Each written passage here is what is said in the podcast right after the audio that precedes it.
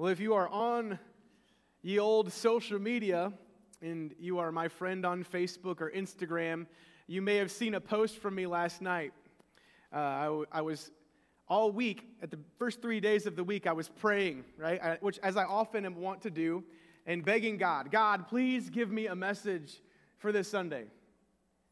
And so, God, in His grace, provided me with the truth from His Word that we were to present this morning. And I was like, thank you, God. And then I woke up on Thursday and was like, oh my goodness, we have a child dedication and Mother's Day on Sunday. How are we going to fit the message in with all of these honorings that we're going to do? And so I started praying, Dear God, please take some of your message back. Yesterday, after I finished running, I was standing in the shower at my house and I'm still praying and stressing and asking God, please, if you could truncate the message just a little bit for me, it would be helpful. And I, it was as if I felt God speaking to me on my spirit. And God said to me, So let me get this straight. You spent three days begging me to give you a message, and now three days begging me to take part of it back. Pick a lane, my guy. Pick a lane. And, I kept thinking about that. I kept praying and thinking about that. And, and something struck me. What we say we want for our children will be reflected in how we help them approach what they truly need. What we say we want for our children will be reflected in how we help them to approach what they truly need.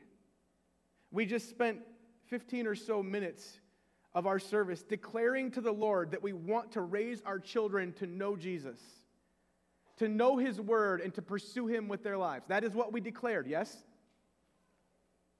We're going to spend 10 or 15 minutes at the end of the service honoring godly influences, godly mothers that have raised us and pointed us towards Jesus. That is what's going to happen, yes? It only makes sense then that if that's truly our desire, that we be like the mothers that we're going to honor at the end, and that we be the parents and the church family that we committed ourselves to being at the beginning, that we will dedicate ourselves to the truth of God's word in the middle. So I'm going to preach what God has laid on my heart. And I'm going to try to get you to the restaurants on time. But I do want you to know that if you made a reservation for early this afternoon, you did not consider who your pastor was and I offer no apologies. Because I, I think the message, God in His timing, we planned this, this Servant University series months before we got here. We didn't know that this passage, we, I wish I could say that we would start thinking about that and that we'd line them up, but we didn't.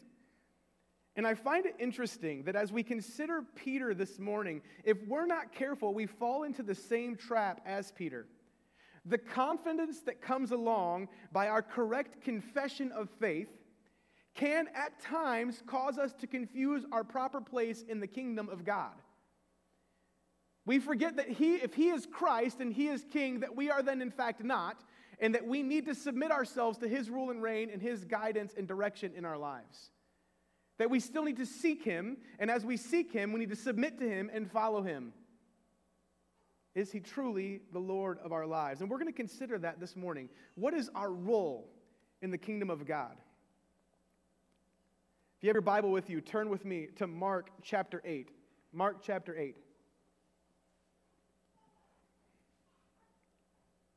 I just, isn't that not the best sound in a church service? I, I know, I know there was some stress up here uh, with, with the, but that is the best thing for me I, I got to be honest with you. It does not bother me at all when you have children sitting with you and I hear them making noise. I think that is, is that not the greatest blessing from God?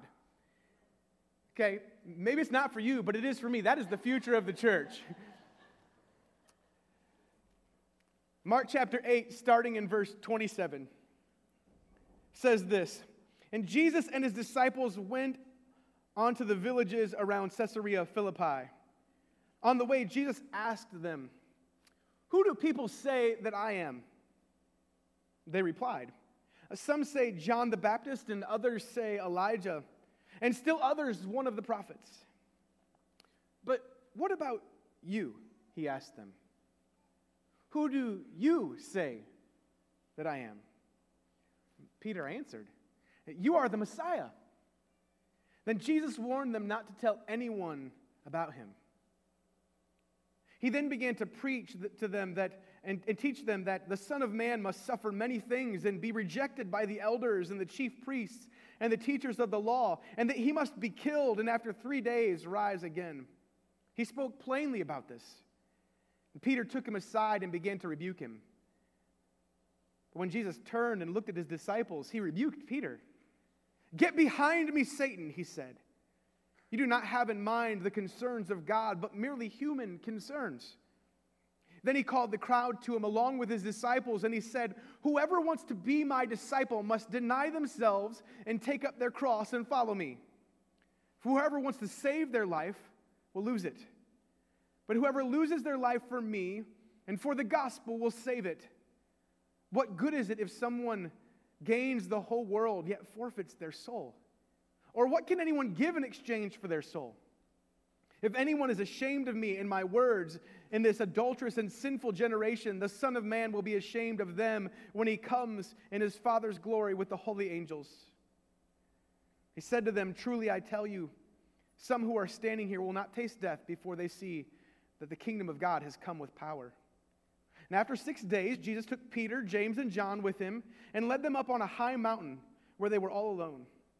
There he was transfigured before them his clothes become, became dazzling white, whiter than anyone in the world could bleach them. And there appeared before them Elijah and Moses, who were talking with Jesus. And Peter said to Jesus, Rabbi, it is good for us to be here. Let us put up three shelters one for you, and one for Moses, and one for Elijah.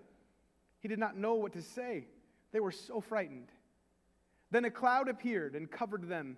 And a voice came from the cloud This is my son, whom I love Listen to him. May God bless the reading of his word as we receive it today.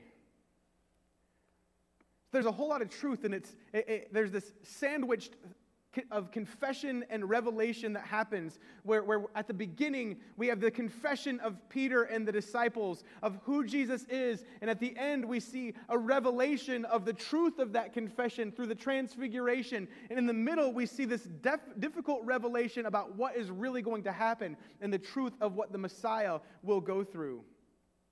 There are several things that we have to consider that are important for us as we seek to follow Christ in our own lives, as we seek to submit ourselves in His service. First, faith requires you to declare what you believe about Jesus. Faith requires you to declare what you believe about Jesus. You know, the world has, has never lacked for opinions about who Jesus was, whether that be now or when Jesus first came onto the scene. And Jesus asks the disciples, what, is, what are the, the predominant theories? What are the things that people are saying? What is it that what people believe? Remember, big, huge crowds were coming to approach and see Jesus everywhere they went. went. They, would seen the miracles, they'd experienced the, the greatness and the grandeur of his, his supernatural power. And so people are trying to parse out in their mind who exactly, based on the truth of Scripture, is this guy? Who is it that we're dealing with? And why does it matter? And there were three predominant theories of the day. First, they believed that it was John the Baptist, that it was literally John the Baptist reincarnated and come back to life, in, at least in spirit. Now, why would they believe this? Well, the beginning of Jesus' public ministry and the arrest and execution of John the Baptist occurred pretty close in sequence historically. And it was believed that by many that John's spirit passed to Jesus and doubled. That, that's, why, that's why John the Baptist spoke so boldly, and so many people came to him and received the message of repentance and were baptized because he had this incredible spirit of a prophet. But then Jesus went beyond John the Baptist because he wasn't just speaking, but he was doing miracles, right? Now, what they, what they believed is it was the exact same thing that had happened with Elijah and Elisha. That Elijah and Elisha set a precedent. And, and what had happened is that, that once John the Baptist was taken to heaven via his execution, and Jesus began his public ministry. That now that spirit of John the Baptist passed to Jesus and doubled in the same way that it happened with Elijah and Elisha. It makes sense how they would get to that conclusion. If you, if you believed in the Old Testament, that was the truth of God's word, you believed that both of these were prophets, it would make sense how that transition could, could be assumed. The second was that this was Elijah based on Old Testament prophecies. It was believed that Elijah, literally actual bodily Elijah, would one day return to announce the kingdom of God at the Messiah's arrival. Now remember, there's, there's precedent and reason for us to believe that too, because Elijah never died. Elijah never died. And rather than dying, God took him up to heaven. And it was believed that he would then return. And so it was believed with Jesus doing all of these miracles and these mighty things that who could this be but the return of the mightiest prophet in the pantheon of prophets from the Old Testament? This is Elijah himself. Further, there were others that were just uncertain, and so they said, well, this is just one of the prophets. This is the belief then is that, that Jesus is simply another in a long list, a long line of miracle working men of God bringing the message of God to the people of God. The next iteration of whatever the prophets were going to be, the continuance of God's line of people coming to declare, Thus says the Lord. Now, all of these views demonstrate an extremely high view of Jesus, don't they? All of them have precedence in the Bible. They all have precedence in Old Testament scripture. So people are trying to parse that out and put it together. They are all good theories. The problem is that all of them are incomplete and inaccurate. Have a bunch of different views of Jesus, but none of them really get the full picture. So, which Jesus is it? You know, I watched a, a TV show a while back. I got really into it for a while. And, and there was, as the episodes continued, one came up that really bothered me. And, and in this particular episode, the, the show is talking about different deities that, that Americans um, in general worship. And, and, and it, the whole show surrounds uh, the, the media being the God that dominates the culture of the day, and, and how people are, are submitting themselves to the media and to materialism. And so I was really into the show. And, and, and there came one episode, though, where the, the people made their way to this celebration on Easter. And as they made their way to this celebration, they, they passed Jesus. And then another Jesus. And then another Jesus. And then another Jesus. And before you know it, you looked around and there were dozens, if not hundreds, of different Jesuses walking around this celebration. And someone made the comment, well, there are many, as many Jesuses in the world today as there are people. Everybody has a different opinion, so we need a different Jesus for everybody. Now we hear that, and, and we, we, we rightly, I was offended at that as I saw it.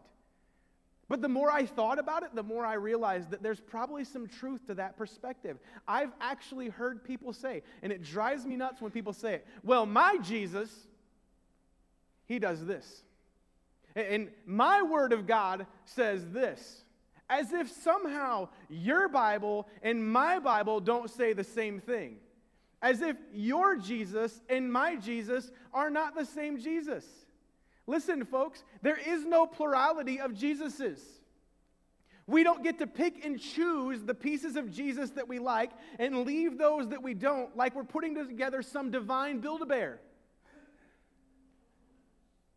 And it's our duty as disciples of Jesus Christ to seek and to share him as accurately as possible.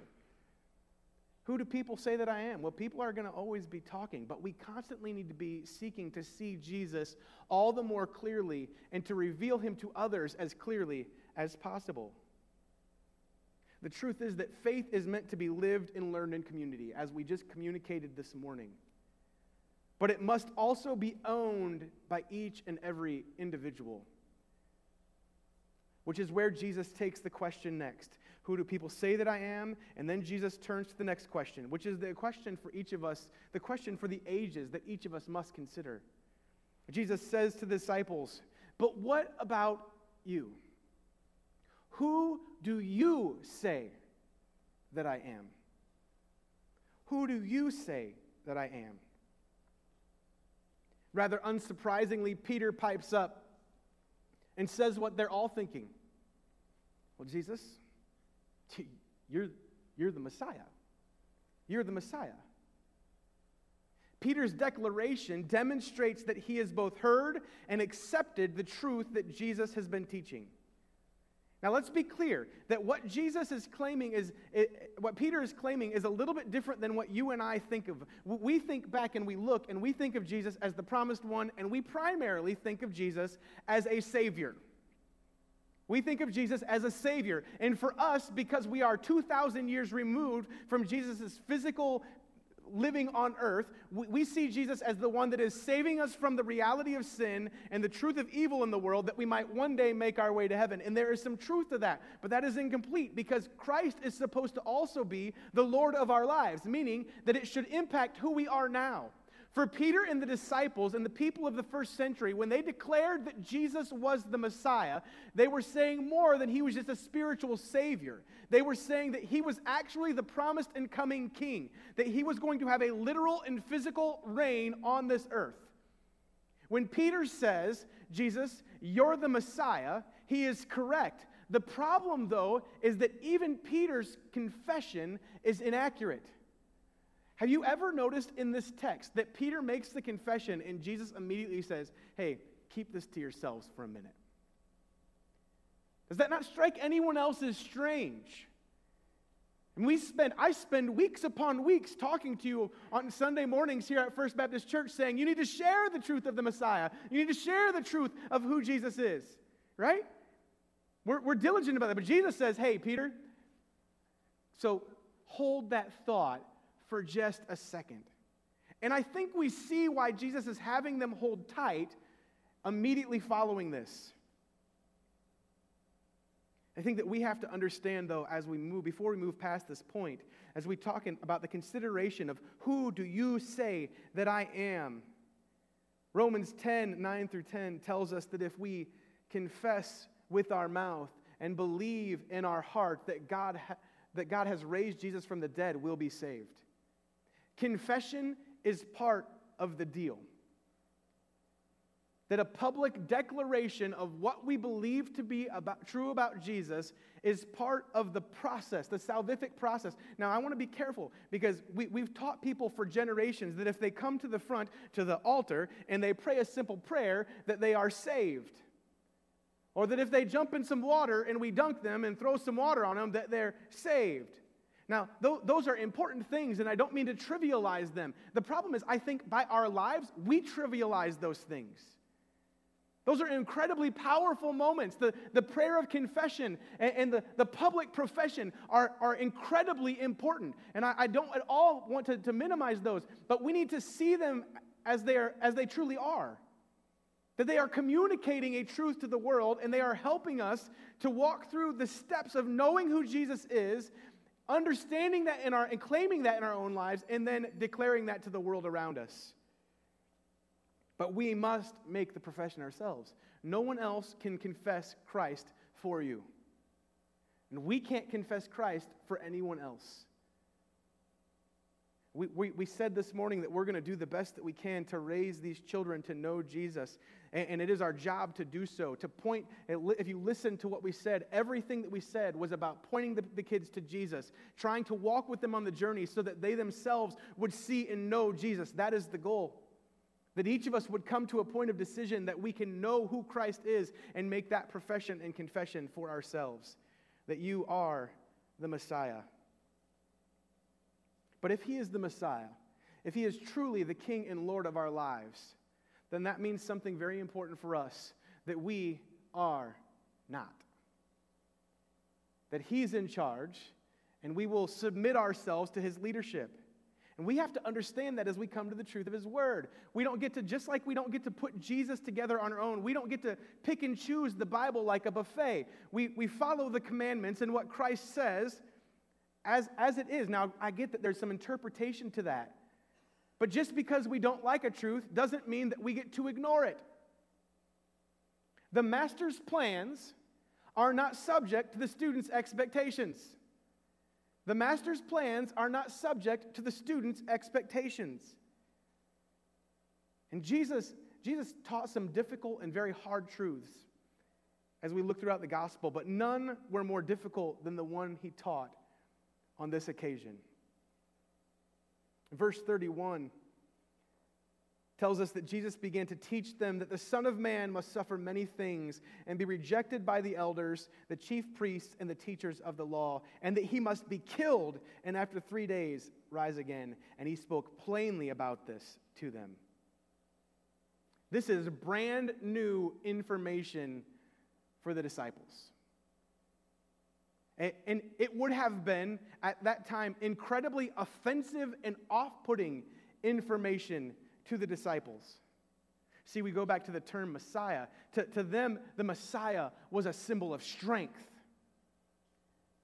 To them, Messiah was a symbol of, of supremacy and a return of Israel to their greatness, an overthrowing of the oppressors. It, it, was, it was a sign of the coming of God instituting his kingdom physically by force on the world.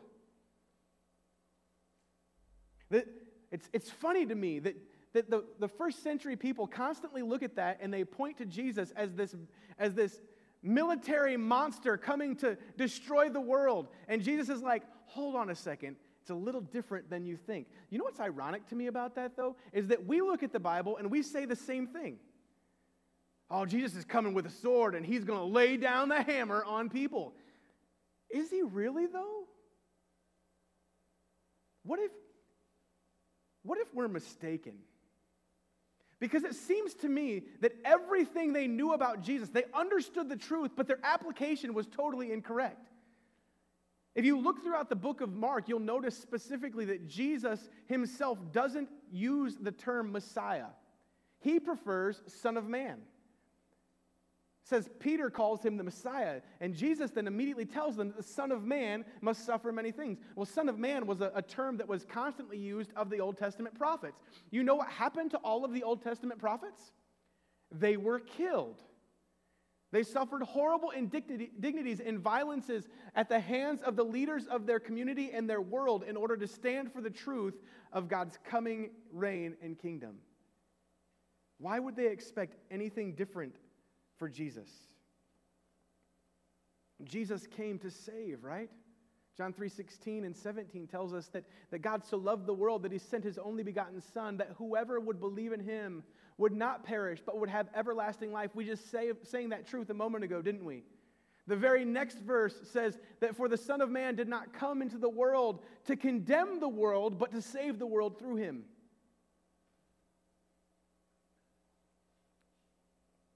There is always, this has always been the truth, that without the shedding of blood, there is no salvation. Without the shedding of blood, there is no salvation. Salvation has always required sacrifice. Jesus' statements, just as you listened to some of mine this morning, would have bordered on the blasphemous to a first century crowd. The Messiah suffering? Now, never, never mind that Isaiah specifically mentions the fact that, that the, the servant, the Son of God, would suffer, that the Savior would suffer, that the Messiah would suffer and take upon himself the penalty of our sins. For them, though, this would have been a heinous violation of the truth of who the Messiah was supposed to be. And Peter, feeling himself from the affirmation of his earlier confession says, Hey, Jesus, can I talk to you for a minute? Notice that it says that Peter pulled him aside, and Jesus, Peter's like, Jesus, come, come here for a second. Um, you can't say that. Like, I, I, know, I know that I know that you're the Messiah, you're the king, and you're the teacher, you're the rabbi. But let me help you for a second because I'm on a roll today. And Jesus, you're just a little bit off base. You might want to soften this a little bit you might, this is what the Messiah is really supposed to do, so you might want to go back and, and correct your error. Like, as, as, if, as if he's just correcting some grammar. Notice what Jesus does. And, and this, I think this is important because Peter pulls Jesus to the side, and Jesus doesn't just say to Peter, Hey, Peter, shut your dumb face. He, he's standing there to the side with Peter, and the scripture tells us that he looked back at his disciples And, and looking at his disciples publicly, he says, he rebukes Peter and says, Get behind me, Satan. You do not have in mind the concerns of God, but merely human concerns. Notice that the mouth that confessed Christ as king attempts to correct his misguided notions. How quickly we forget ourselves. We get so confident in our own understanding and expectations that we fail room for adaptation when Christ reveals further truth to us. Who doesn't struggle with the uncomfortable and inconvenient nature of truth at times? But it's not for us to decide. Proverbs 3, 5, and 6 tells us to trust in the Lord with all our heart and lean not on our own understanding, but rather in all our ways to acknowledge Him and allow Him to direct or make our paths straight. Brothers and sisters, if the Lord isn't meeting your expectations in your lives, if He isn't living up to your understanding, it is not the Lord Jesus that needs to change. If the Lord isn't meeting your expectations and understanding, it isn't the Lord who needs to change. And perhaps we need to evaluate what's going on in our lives and who we're looking at and make sure that we're following the right Messiah. Notice that Peter publicly, again, p- privately confronts Jesus, and Jesus deals with Peter publicly because Peter's, Peter's statement communicated the opinion of the group. This was a lesson that all of the disciples needed to learn. I think that's why Jesus said, hey, hold this truth to yourself for a minute here. They needed further education. And note that Jesus calls Peter Satan. It's, it's interesting if you consider where, where Christ has before been confessed by demons, right? The demons say, hey, you're the Christ, the Son of God, the mighty one of God. And Jesus says, hey, keep it quiet. Jesus uses the same words to Peter and his disciples. Hey, keep this quiet. And then he calls Peter Satan, the adversary. Why does he do that? Because in that moment, Peter is taking up the mantle of the adversary and doing exactly what the devil did to Jesus in the wilderness. He is tempting him with the same temptation. Hey, Jesus, there has got to be an easier way. There's got to be a more socially acceptable way. There's got to be a, a quicker way. There's got to be a more comfortable way. For you and I, as we follow Christ, we aren't called to look for the easy way, we're called to look for the right way. We aren't called to look for the most convenient and comfortable way. We are supposed to follow the way of Christ, which is the way of the cross. Decidedly uncomfortable. Two thoughts that jump into my mind with this. First, we must maintain humble and teachable spirits as we seek Jesus. We can't be afraid of correction and accountability in our lives as we pursue Christ. We need to own our area, the areas in our lives where we fail to repre- Jesus, represent Jesus properly and seek to adapt our understanding and our outworking so that we can follow and represent him better. And we need to let Jesus be Lord. It's his kingdom. We just get to live in it, and that by his grace. Jesus communicates that. He goes from talking about his own passion and crucifixion to then turning to his disciples and opening the call to all disciples and saying that, that if you want to be my disciple, you must deny yourselves and take up your cross and following, follow me. Following Christ must result in submission to his will. Following Christ must result in submission to his will. Self denial and sacrifice are hallmarks of discipleship. This is what one of the most, we, we love this passage in modern Christianity. If anyone would follow me, they must take up their cross. We've got to take up our cross and follow Jesus. Brothers and sisters, you understand that this is not about some ornamental cross that we wear to identify ourselves as being Team Jesus. This isn't about us listening to, to good Christian music when we're driving around in the car. I love Christian music, I like to write it. This isn't about us wearing Christian clothing or supporting Christian businesses. This is about the, the, the, sacrifice of our lives to Christ, whatever that may mean. It's common for us, but it would have been horribly shocking and offensive, even crass, to the original audience. Listen, I thought about this statement and what Jesus is saying in cultural ways that I could phrase it in the same way here today that you would understand how offensive what Jesus says really is. But it is so offensive that I'm not going to say it because I don't know that my pastorate could survive it. It is truly that offensive. That, remember, the cross was, was a, a, a symbol of shame, a symbol of suffering. To say to someone, you need to take up your cross and follow me, would be a horrible marketing technique. But Jesus, through his own life, would demonstrate that this was not necessarily figurative. What is it that you're not willing to sacrifice for the cause of Christ? What is it that you place above, that you value more than, than, than following Jesus? Because there should be nothing that we aren't willing to sacrifice for Christ. All disciples must be willing to sacrifice anything and everything for the sake of the gospel. And Jesus goes on to tell us that life will be lost and saved. We choose when. Jesus says, For whoever wants to save their life will lose it, but whoever loses their life for me and the sake of the gospel will save it. Jesus is playing word games because the, the word for life and the word for soul are technically the same word. Jesus is saying, where do you want, where do you want to live your life truly? Which life are you going to value most?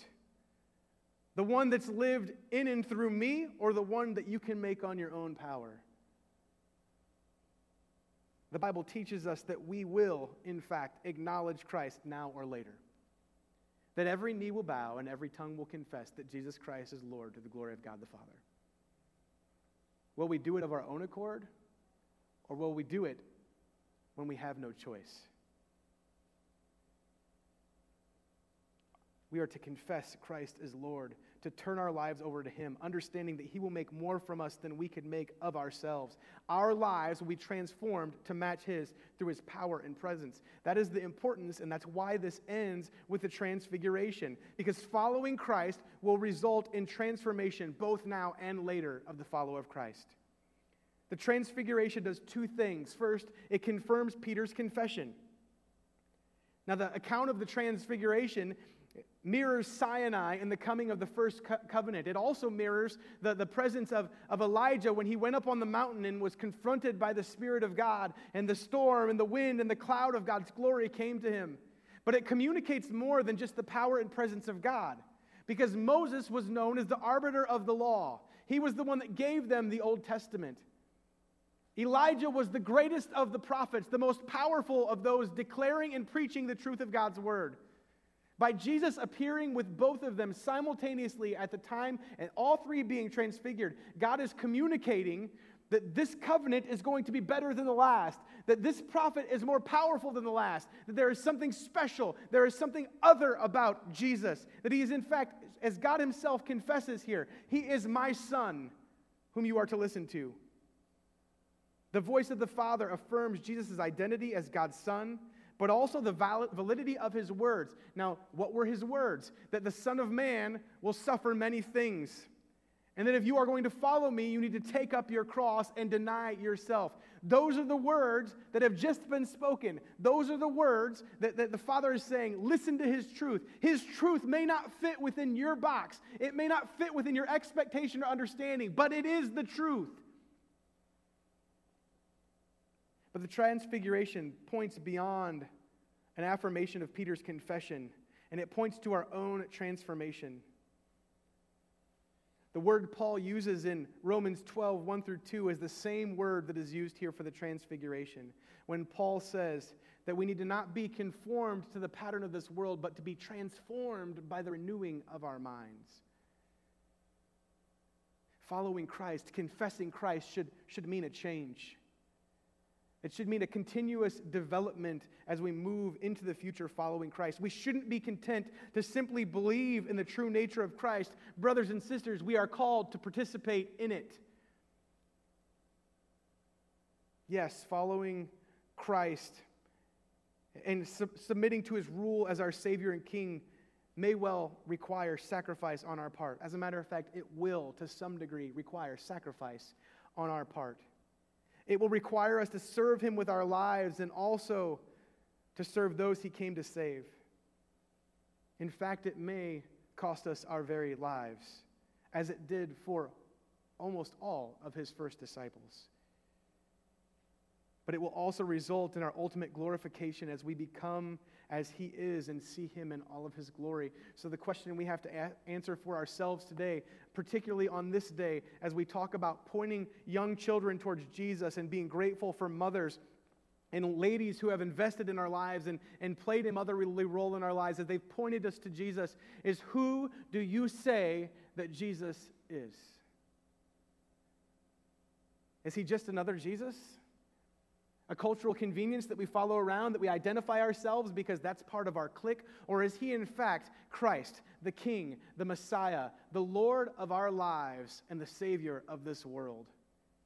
The way that we answer will vastly change the way that we live our lives and we pursue Him. The attention that we pay to His Word and the way that we function in relationship to Him and to others around us. May God reveal to us today and every day the truth of who He is, and may He draw us close to Himself as we seek His will and seek to follow His path in this life. Father God, I thank you so much for your goodness and your grace to us. I thank you for your great love with which you've loved us. God, I pray that you would reveal yourself to us daily and that we would daily, in turn, take up our cross, deny ourselves, and follow you. God, teach us what it means to be willing to sacrifice all to Jesus, to surrender all to Jesus that we are. May you work in and through us to make a difference. May our confession be more than a momentary convenience, but the truth that drives our lives. We offer ourselves to you in Jesus' name. Amen.